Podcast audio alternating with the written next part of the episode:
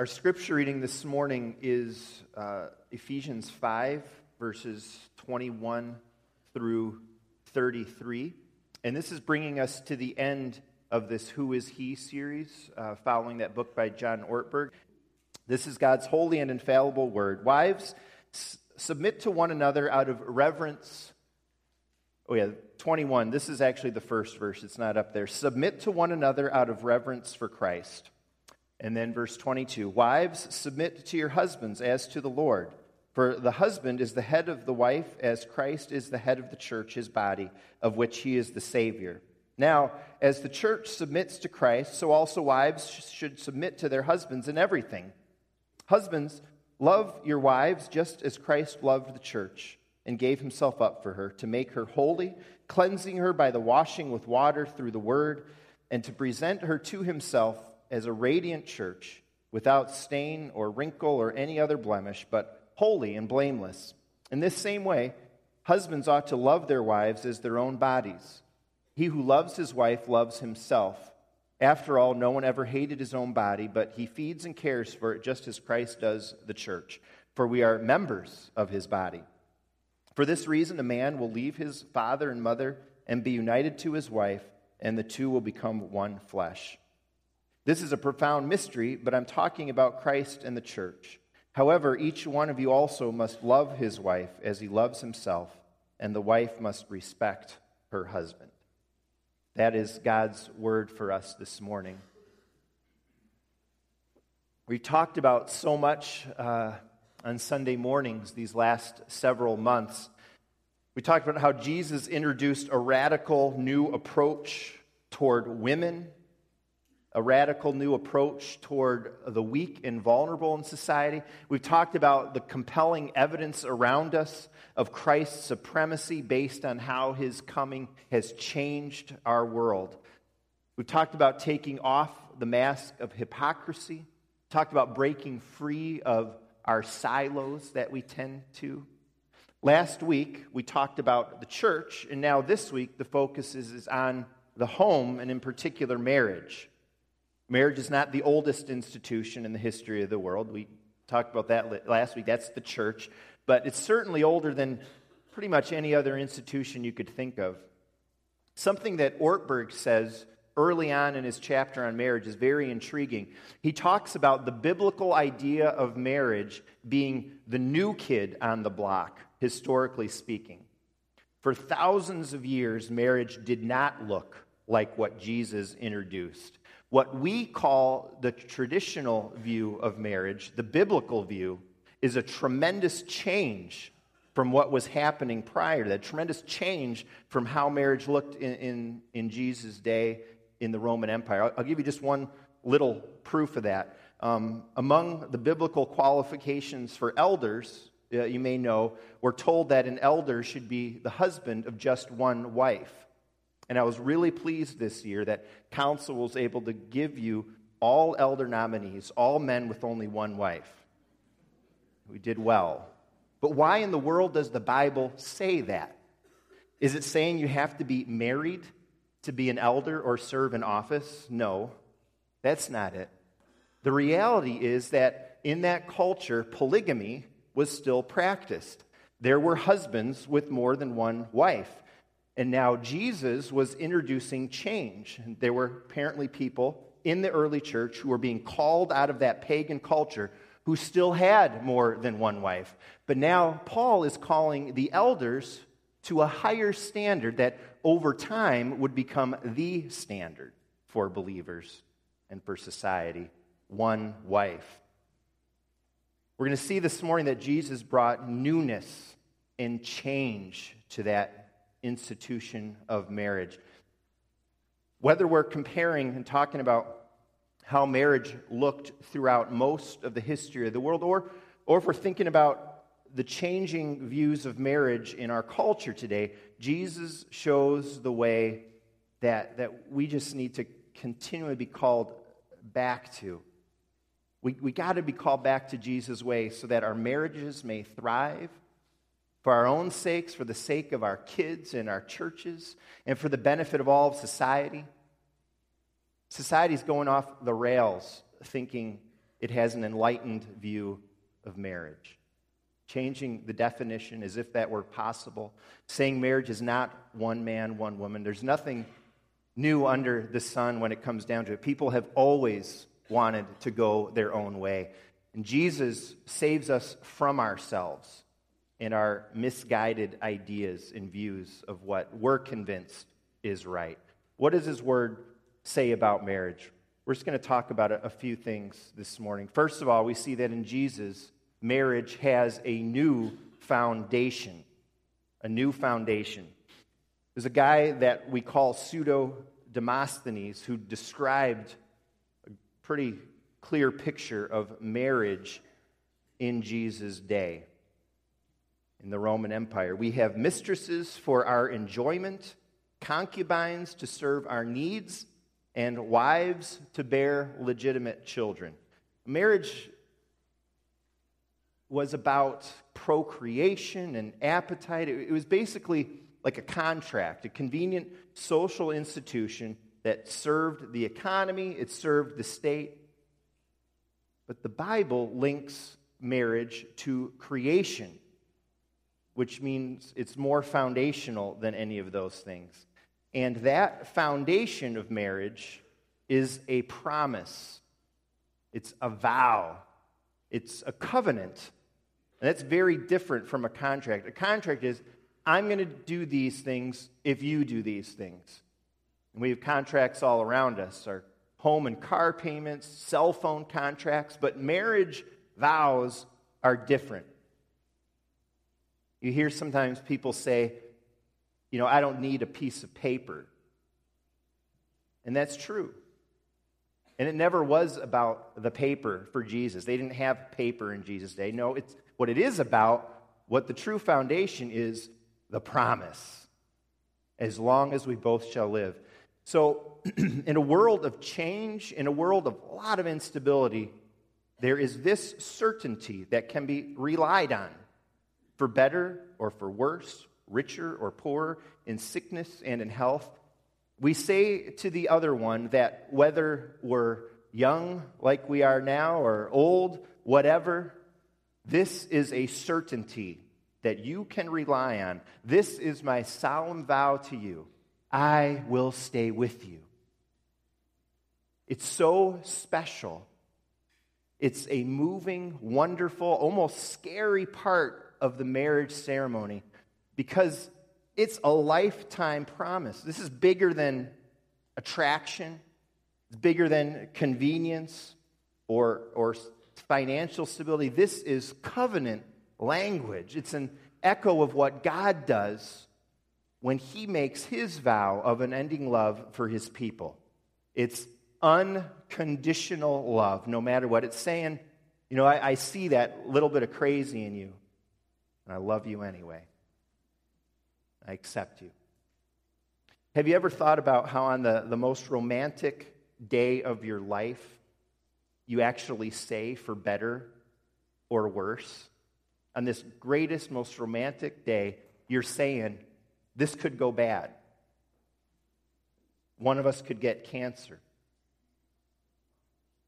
God could take one of us home. We could lose all our money. But you're saying, I'm not going anywhere. This is a covenant promise, and that foundation for marriage makes all the difference in how you approach it. Matt Chandler, he's a pastor down in Texas. I may have mentioned him once before. Um, about five years ago, he had a seizure in his home on Thanksgiving morning in front of his wife and kids, and he was diagnosed with the exact type of brain tumor that I was diagnosed with three and a half years ago and had removed. Well, so this hits a little close to home. Um, he, he talks about how after his seizure and the surgery and the 18 months of chemotherapy he had, I think even more intensive chemo than I had. He just talks about how he lost any attraction that he had. He lost his hardworking abilities and his sort of funny nature. There was just so much he couldn't do for a while. He was beat down. He was a shell of the man he was, but his wife was there. She didn't say, I'm still beautiful and relatively young. I don't need this. I can do better. This is hard. Let's find another way. I don't want to waste my time in this. I want to enjoy my life. No, she stayed with him.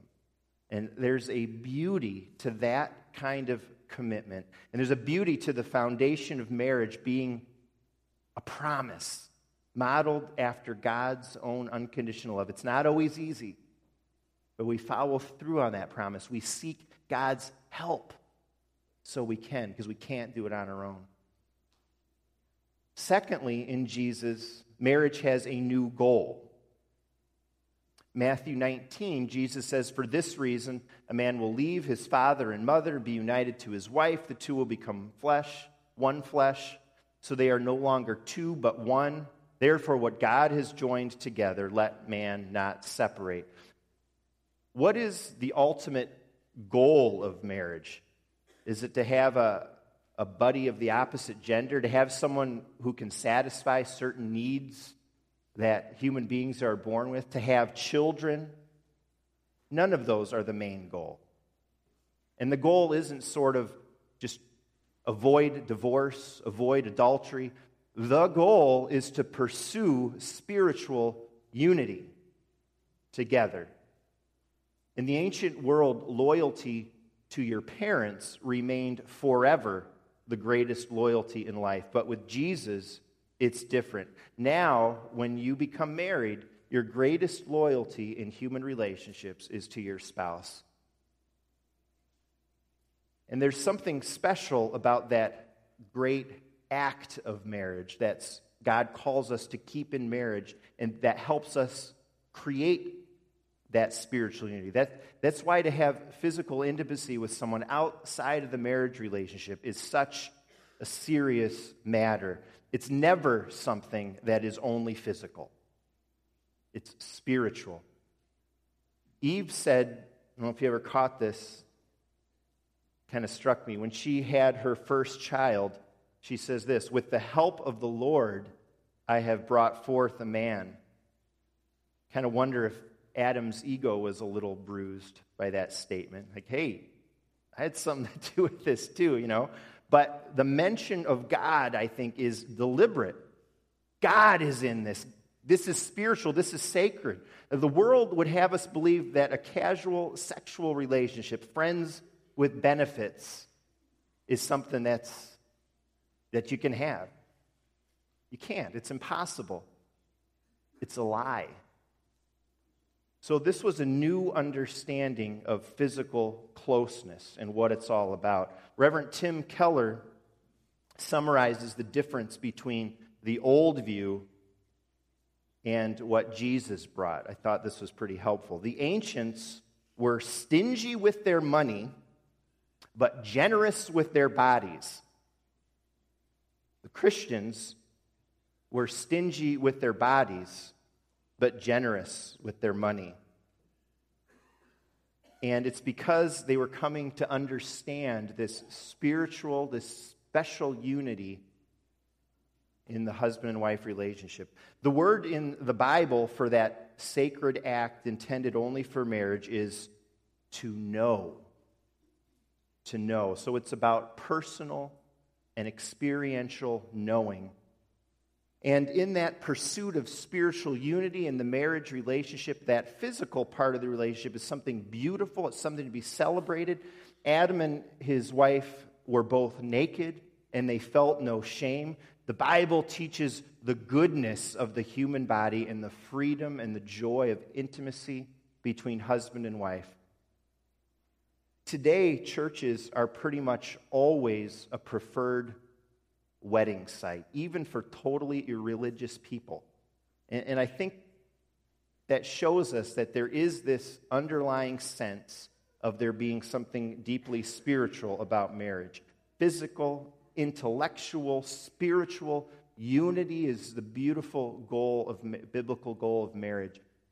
Each one not losing their individuality, but growing as individuals together toward each other toward a closer walk with God.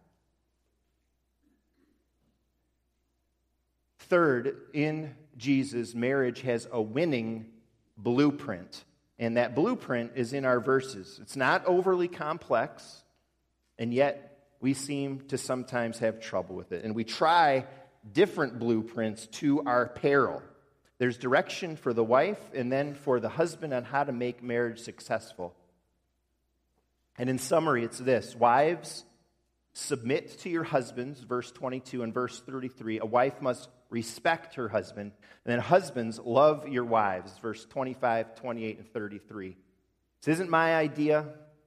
This isn't my winning formula. This isn't something that was developed in the 1950s or in the 1750s. This is God's holy and infallible word for us and direction for living. The idea of husbands loving their wives was radical. I'm sure that there was love in some of the relationships among people in the ancient world, but that certainly wasn't the calling of the husband. It was mostly about having children, uh, providing, and love certainly wasn't necessary for those other relationships that men had with concubines and mistresses and whatever. We tend to focus on that submission of the wives and that the husband is the head of the wife we should take that seriously. But the husband's call to love is no less radical, it's profound. It's not how it used to be.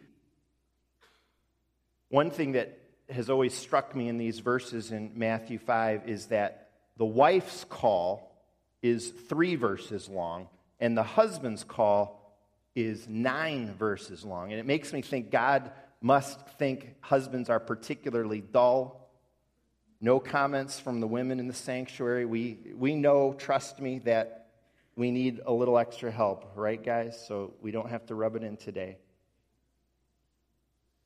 But a lot is expected of the husband here. Nine verses worth, verses three. And that, that love command helps us define the meaning of the husband being the head of the wife. In history, since the Bible, sometimes men have taken head to mean dictator or boss.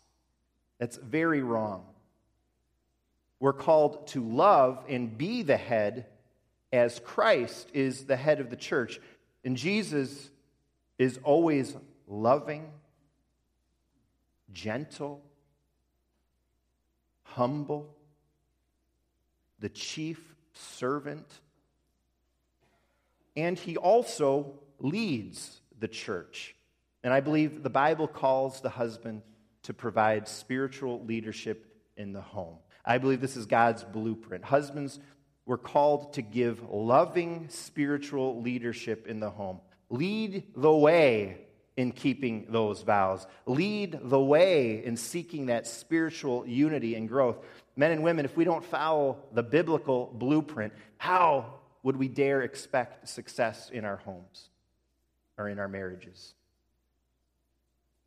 So, I'd encourage you to know these verses, read them, study them, join or start a small group with other couples that studies a biblically based book that seeks out God's blueprint and gives practical advice for how this should look in our marriages.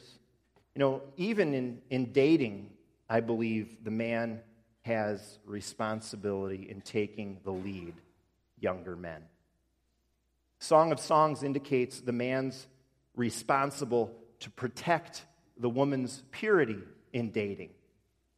He doesn't want to awaken love too soon, he writes, and so he vows to only see her in public because he doesn't trust himself. That's spiritual leadership, men.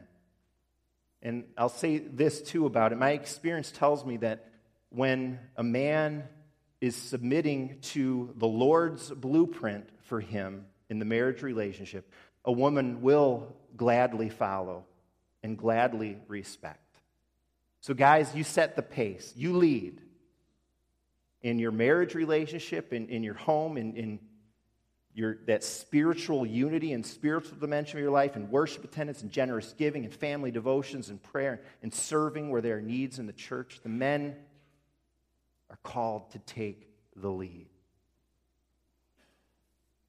Two more two more points. In Jesus, fourthly, marriage does not nullify the high calling of singleness, if that makes sense. You can see it too. Not all people are called to be married. It's not, and it's not that being married is somehow a higher or better calling than being single. In fact, you know, the Apostle Paul seems to indicate the opposite almost, that to be single is a higher calling. You know, he talks about being married requiring a lot of time and effort and energy. And all of that is a great blessing to the married couple, of course. But a single person potentially could spend that extra time that married people spend on the marriage relationship and have more time and energy and resources to give to God's kingdom. That view, this Christian view of singleness and its high calling, it didn't always used to be that way. Being single in the ancient world was considered a lesser thing, most definitely. Somehow you weren't a full person if you were single. But Jesus changed that. You think of that. This man and, and truly God, Jesus, who had so much to tell us about God's way for marriage, he was single. If he was single, how could being single be a lesser calling? It may even be better, and if that's call, that if that is God's call for you, it certainly is a better calling for you. And, and so rather than get stuck on the marriage thing, trust that God's plan for your life will come about. And in the meantime, get into serving the Lord, making disciples, ask God to direct you how best to use your life for His glory right now, whatever He has for you. Finally, one other thought recognize that in Jesus there is grace for all of us. Historically, a lot of people would say that there's been something of a double standard in the church. The church is always understood, based on Scripture, that what you might call uh, sins of the spirit, sins of the heart, are more serious and more dangerous than sins of the flesh. I'm just using those terms. I think you understand sins of the heart versus sins of the flesh. But there has been very little church discipline over the centuries for sins of the spirit, like maybe greed or unforgiveness or bitterness, and a much greater emphasis and focus on what the church has called sins of the flesh. And the result of all that has been that we can feel that if we have failings in this area, Maybe it's a failed marriage. Maybe it's infidelity in marriage or outside of marriage, that then we're done for. We are broken and ruined beyond repair. Well, I can't help ta- thinking about marriage to come back to the man that the Bible calls a man after God's own heart. The guy the Bible calls a man after God's own heart. That was David, who slept with his friend's wife and then had the guy killed. Despite that, despite that, he was a man after God's own heart because the finished work of Jesus covered all his sins. You think, too, of that, that chapter, we did that Heroes of Faith uh, series last fall. If you look, we didn't cover everybody in Hebrews 11, but you notice in that list in Hebrews 11 of all the names, and there are many, only Rahab's occupation is mentioned prostitute. Why doesn't it say David the king or Samuel the priest or Gideon the judge? Why Rahab's occupation? The answer, I believe, is grace. It's to show us the great grace of our God for sinners. And we're all that. We're all sinners. We've messed up. We've messed up in small ways and big ways in our marriages. We've broken the seventh commandment in marriage, outside of marriage, single people, married people, but that doesn't mean there's no hope. There's full, there's complete forgiveness in God. And though sins in this area can have tremendously great ramifications and affect people very badly, there can be healing in Jesus. Things can turn around. Though your skin sin is as scarlet, you shall be white as snow. in Jesus. You can experience his loving grace. All you need to do is turn to him with empty and open hands in your failure, in your need, in your sin, in your hurt. He accepts you, accepts me. He loves you, he loves me. Yeah, even you with those thoughts you have sometimes. Yeah, you, even though you've got pulled into those websites, guys, that you know are harmful. He loves you, men, though you failed to lead. He loves you, wives, despite your shortcomings, too. God's grace covers all our sins. My prayer is this morning that we'd hear what God's word tells us about marriage. Let's come back to that foundation of marriage, the promise you made. Let's get on track with the goal of marriage, this spiritual unity. In a world where gender roles are becoming confused and flattened, let's get back again to what the Bible says about the role of the husband and the role of the wife and embrace the high calling of singleness and seeing it God's way of glorifying Himself through your life, if that's where you are today. And especially embrace God's grace in this area of life where we all need so much of it. And we may have it because of the saving work of Jesus.